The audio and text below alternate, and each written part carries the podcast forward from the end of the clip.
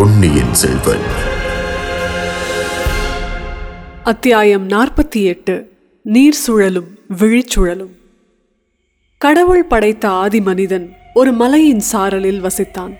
மழைக்கும் காற்றுக்கும் அவனுக்கு மலை குகை அடைக்கலம் தந்தது. வன விருட்சங்கள் அவனுக்கு தேவையான கனி வர்க்கங்களை உணவாக அளித்தன. காட்டு மிருகங்கள் அவனை கண்டு நடுநடுங்கின. வானத்து பறவைகளைப் போல் அவன் சுயேச்சையாக ஒரு குறையும் இல்லாமல் வாழ்ந்து வந்தான். ஆயினும் அவனுடைய உள்ளத்தின் உள்ளே ஏதோ ஒரு குறை. இனந்தெரியாத ஒரு வகை தாபம் இடைவிடாமல் குடிக்கொண்டிருந்தது ஏதோ ஒரு காந்த சக்தி அவனை கவர்ந்து இழுத்து கொண்டிருந்தது. ஏதோ ஓர் அரிய பொருளை இதுவரை பார்த்தும் அனுபவித்தும் அறியாத இன்பத்தை அவனுடைய இதயம் தேடிக்கொண்டிருந்தது. பகலில் அதை பற்றி கற்பனை செய்தான். இரவில் அதை பற்றி கனவு கண்டான். எனக்காகவே படைக்கப்பட்ட அந்த அற்புத பொருளை கற்பக கனியை என்னை கவர்ந்தெழுக்கும் காந்தத்தை எங்கே காண்பேன். எப்போது காண்பேன்? என்று அவன் இதயம் ஏங்கி தவித்துக் கொண்டிருந்தது. ஆதி மனிதனை படைத்த அதே சமயத்தில் இறைவன் ஆதி ஸ்திரீயையும் படைத்தார். மலையின் மற்றொரு பக்கத்து சாரலில் அவள் வசித்து வந்தாள். பசிக்கு உணவும் தாகத்துக்கு சுனை நீரும் தங்கியிருக்க மலை குகையும் அவளுக்கு இருந்தன. வெளிப்படையாக பார்த்தால் ஒரு குறையும் இல்லை. ஆனால் உள்ளத்தினுள்ளே ஒரு தீப்பிழம்பு ஜுவாலை விட்டு அவளை எரித்துக் கொண்டிருந்தது. ஏதோ ஒரு சக்தி அவளை கவர்ந்து இழுத்து கொண்டிருந்தது. அந்த சக்தி எங்கிருந்து அவளை இழுக்கிறது? எந்த திசையை நோக்கி இழுக்கிறது என்பது ஒன்றும் தெரியவில்லை. ஆதி மனிதனுக்கும் ஆதி ஸ்திரீக்கும் இடையில் ஒரு பெரிய மலை ஓங்கி நின்று ஒருவரை ஒருவர் சந்திக்க முடியாமல் தடுத்து கொண்டிருந்தது. வெயிற்காலத்தில் ஒரு நாள் இயற்கை நியதி காரணமாக காட்டில் தீ மூண்டு நாலாபுறமும் பரவத் தொடங்கியது. மலையை சுற்றி நெருப்பு அதிவேகமாக பரவி வந்தது. மனிதனும் ஸ்திரீயும் காட்டுக்குள் போனால் ஆபத்துக்கு உள்ளாவோம் என்று உணர்ந்து மலை மேல் ஏறினார்கள். மலையின் உச்சியில் அவர்கள் ஒருவரை ஒருவர் பார்த்தார்கள். பார்த்த கண்கள் பார்த்தபடி கண் கொட்டாமல் நின்றார்கள். காட்டுத் தீயை மறந்தார்கள். எதற்காக மலை உச்சியில் ஏறினோம் என்பதை மறந்தார்கள். பசி தாகங்களை அடியோடு மறந்தார்கள். இத்தனை காலமும் தாங்கள் உயிர் வாழ்ந்ததெல்லாம் இந்த ஒரு சந்திப்புக்காகவே என்பதை உள்ளுணர்வினால் அறிந்தார்கள். தங்களை கவர்ந்தெழுந்த இனம் தெரியாத சக்தி இதுதான் என்பதையும் தெரிந்து கொண்டார்கள். தங்களில் ஒருவரிடம் உள்ள குறையை இன்னொருவரால் இட்டு நிரப்பி பூர்த்தி செய்ய முடியும் என்பதை அறிந்தார்கள். இவ்விதம் ஒன்று சேர்ந்து விட்டவர்களை இனி பிரிக்கக்கூடிய சக்தி உலகில் வேறொன்றும் கிடையாது என்பதையும் உறுதியாக உணர்ந்தார்கள். இந்த அற்புத காட்சியை பார்த்து கொண்டிருந்த படைப்பு கடவுளான பிரம்மதேவர் தாம் ஆரம்பித்த வேலை நல்ல முறையில் தொடங்கிவிட்டது என்பதை அறிந்து பரிபூர்ண திருப்தி அடைந்தார். மேற்கூறிய ஆதி மனிதனையும் ஆதி ஸ்திரீயையும் ஒத்திருந்தார்கள். அந்த நேரத்தில் நம் வல்லவரையனும் குந்தவை தேவியும். இப்பூவுலகில் தாங்கள் பிறந்து வளர்ந்ததெல்லாம் இந்த நிமிஷத்துக்காகவே இந்த சந்திப்புக்காகவே என்பதை அவர்களுடைய உள்ளுணர்ச்சி உணர்த்தியது. ஆனால் ஆதி மனிதனையும் ஆதி ஸ்திரீயையும் போலின்றி இவர்கள் நாகரிக வாழ்க்கையை மேற்கொண்டவர்கள் அல்லவா ஆகையால் தங்களுடைய பரஸ்பர அந்தஸ்தில் இருந்த வேற்றுமையை அவர்களால் மறக்க முடியவில்லை. முழுதும் உணர்ச்சி வசப்பட்டு மனதை கட்டுக்கடங்காமல் அவர்கள் விட்டுவிடவில்லை. ஒரு கணம் ஒருவரை ஒருவர் பார்த்து கொண்டு கண்ணோடு கண் சேர்வதும். அடுத்த கணத்தில் தங்கள் கண்களை திருப்பி அக்கம் பக்கத்திலிருந்த பூ மரம் பட்டுப்பூச்சி ஓடை முதலியவற்றை பார்த்துமாயிருந்தார்கள். ஈசான சிவபட்டர் தொண்டையை கனைத்த பிறகுதான் இருவரும் ஏதோ ஒரு முக்கியமான காரியம் பற்றி இங்கே சந்திக்கிறோம் என்பதை ஞாபகப்படுத்திக் கொண்டார்கள். நீர் என்னை தனிமையில் பார்க்க வேண்டும் என்று ஈசான பட்டரிடம் தெரிவித்தது உண்மையா? என்று குரலை கடுமைப்படுத்திக் கொண்டு இளைய பிராட்டி வினவினாள். அந்த குரலின் கடுமையும் அதிகார தோரணையும் வந்தியத்தேவனை நிமிர்ந்து நிற்க செய்தன. தாங்கள் யார் என்று தெரிந்தால் அல்லவா தங்களது கேள்விக்கு விடை சொல்லலாம். ஈசான பட்டர் என்னை தவறான இடத்துக்கு அழைத்து வந்து விட்டாரோ என்று ஐயுறுகிறேன் என்றான் அந்த வீர வாலிபன் எனக்கும் அந்த சந்தேகம் உண்டாகிறது. நீர் யாரை பார்க்க விரும்பினீர்?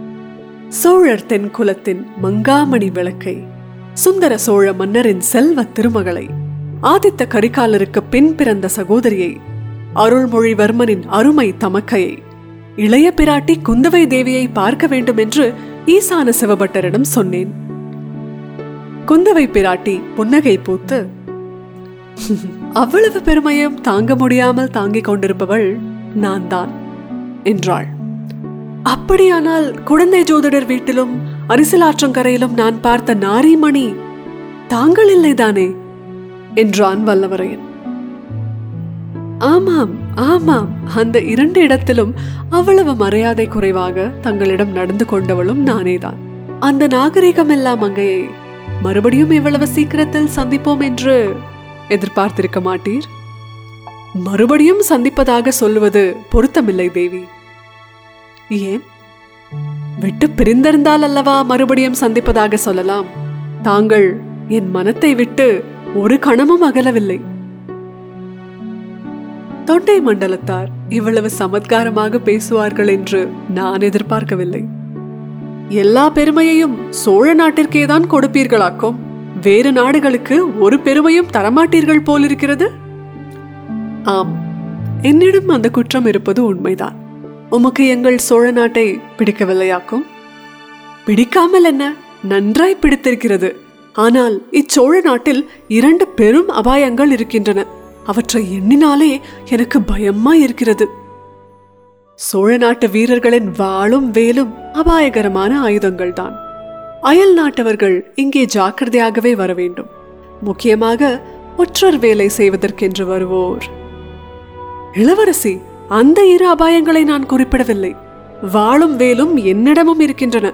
அவற்றை உபயோகிப்பதற்கும் நான் நன்கு அறிவேன். உமது வேலன் வன்மையைத்தான் அரிசலாற்றங்கரையில் அன்று பார்த்தேனே. செத்துப்போன முதலையை உமது வேல் எத்தனை வேகமாய் தாக்கியது? ஒரே தாக்குதலில் உள்ளே அடைத்திருந்த பஞ்சையெல்லாம் வெளிக்கொண்டு வந்துவிட்டதே அம்மணி சோழ நாட்டு மாதரசிகள் செத்த முதலையை கண்டு பயந்து சாகும் வீர நாரிமணிகள் என்பதை நான் அறியேன். சோழ நாட்டு வீரர்கள் செத்த முதலையை தாக்கும் சுத்த வீரர்கள் என்றும் எனக்கு தெரியாது. உயிருள்ள முதலையாக்கும் என்று எண்ணி வேலை எறிந்தேன். அது என் தவறும் அன்று என் வேலின் தவறும் அன்று. அந்த அசட்டு முதலையின் தவறுதான். வானர் குலத்தில் பிறந்த வீர வந்தியத்தேவர் வேலோடு வரும் வரையில் காத்து கொண்டிராமல் முன்னதாகவே செத்து போய்விட்டதல்லவா? அதற்கு நன்றாய் வேணும் இந்த அவமானம். வேறு எந்த இரு அபாயங்களை பற்றி சொன்னீர்? இந்த சோழ நாட்டு நதிகளில் புது வெள்ளம் வரும்போது உண்டாகும் சுழல்கள் அபாயமானவை. அவற்றை ஒருபோதும் நம்பவே கூடாது. என்னை திண்டாடி திணறும்படி செய்துவிட்டன. வெள்ளச்சூழலில் நீர் எப்படி அகப்பட்டுக் கொண்டீர்? தண்ணீரில் காலையே வைக்க மாட்டீர் என்றல்லவா? உம்மை பார்த்தால் தோன்றுகிறது. வேதாளத்துக்கு வாழ்க்கைப்பட்டு முருங்கை மரத்தில் ஏற மாட்டேன் என்றால் முடிகிற காரியமா? சோழ நாட்டுக்கு வந்த காரணத்தினால் நதி வெள்ளத்தில் மூழ்கி சுழலில் சிக்கும்படியும் ஆகிவிட்டது. என்னோடு துணைக்கு வந்த ஒரு அசட்டு பிள்ளையின் பிடிவாதத்தினால் அப்படி நேர்ந்தது. கேளுங்கள் தேவி அந்த பிள்ளை ஒரு சின்னஞ்சிறிய பொய் சொல்ல முடியாது என்றான். அதனால் வந்த வினை நீர் சொல்வது புதிராக இருக்கிறது. இன்னும் கொஞ்சம் விளக்கமாக சொன்னால் நல்லது.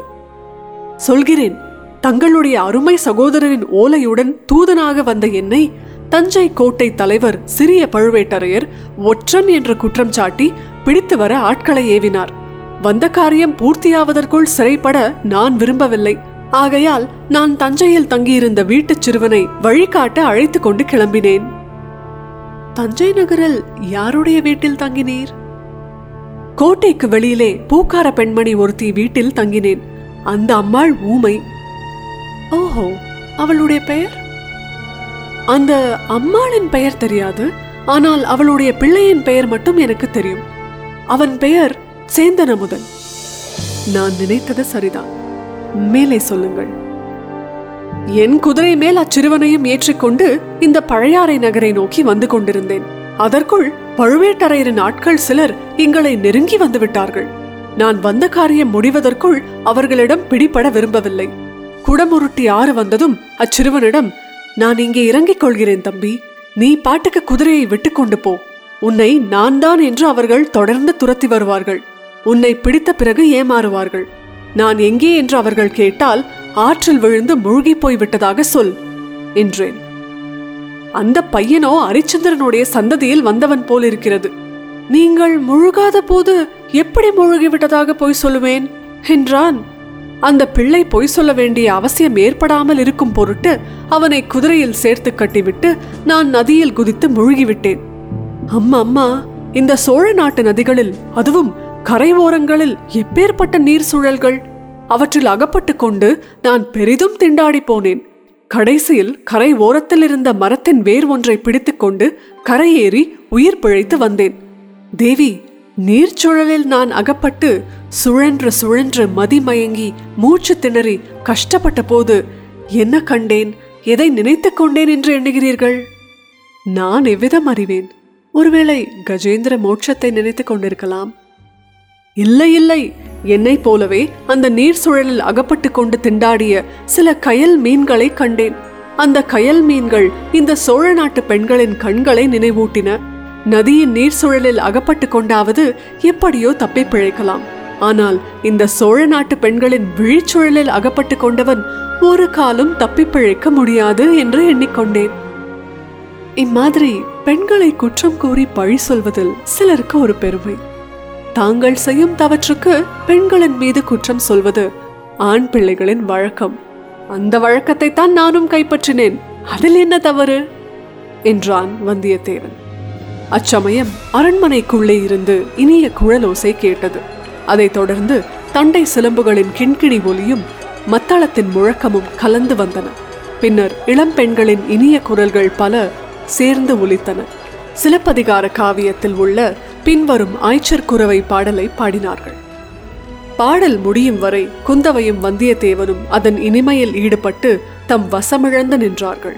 மறுபடியும் வாத்திய முழக்கத்துடன் ஆடல் தொடங்கியதற்கு அறிகுறியாக தண்டை சதங்கைகள் ஒலி எழுந்தது.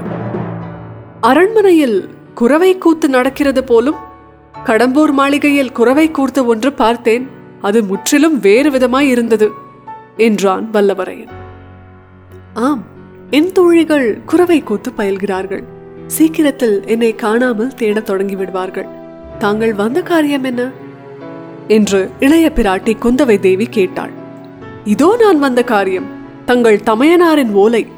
எத்தனையோ அபாயங்களுக்கு தப்பி நீர் சுழல்கள் விழிச்சுழல்களிலிருந்து காப்பாற்றி இதை கொண்டு வந்தேன் என்று வல்லவரையன் கூறி ஓலையை எடுத்து நீட்டினான். பொன்னியின் செல்வன்.